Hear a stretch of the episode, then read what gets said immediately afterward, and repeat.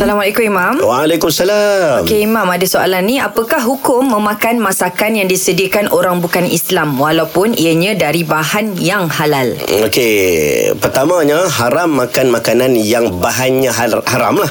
Uh, bahannya haram.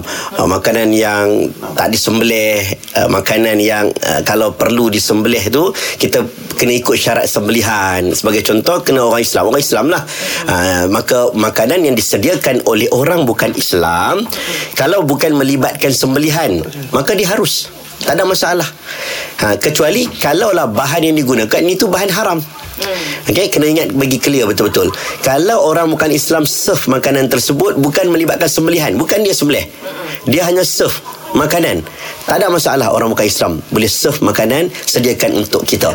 Ha, yang kita tak nak adalah ada kebimbangan. Kalau ada kebimbangan, ada kemungkinan orang bukan Islam tidak faham konsep halal dan haram. Itu cerita lain. Eh, mungkin kita anggap tak faham jadi kita cuba kita tinggalkan. Kita pergi negara yang kita tak tahu dia ni serve macam mana. Dia tahu tak kata dapur kena begini, asing begini-begini dia tak tahu. Jadi kita tak ragu-ragu. Ha, tak payah makan.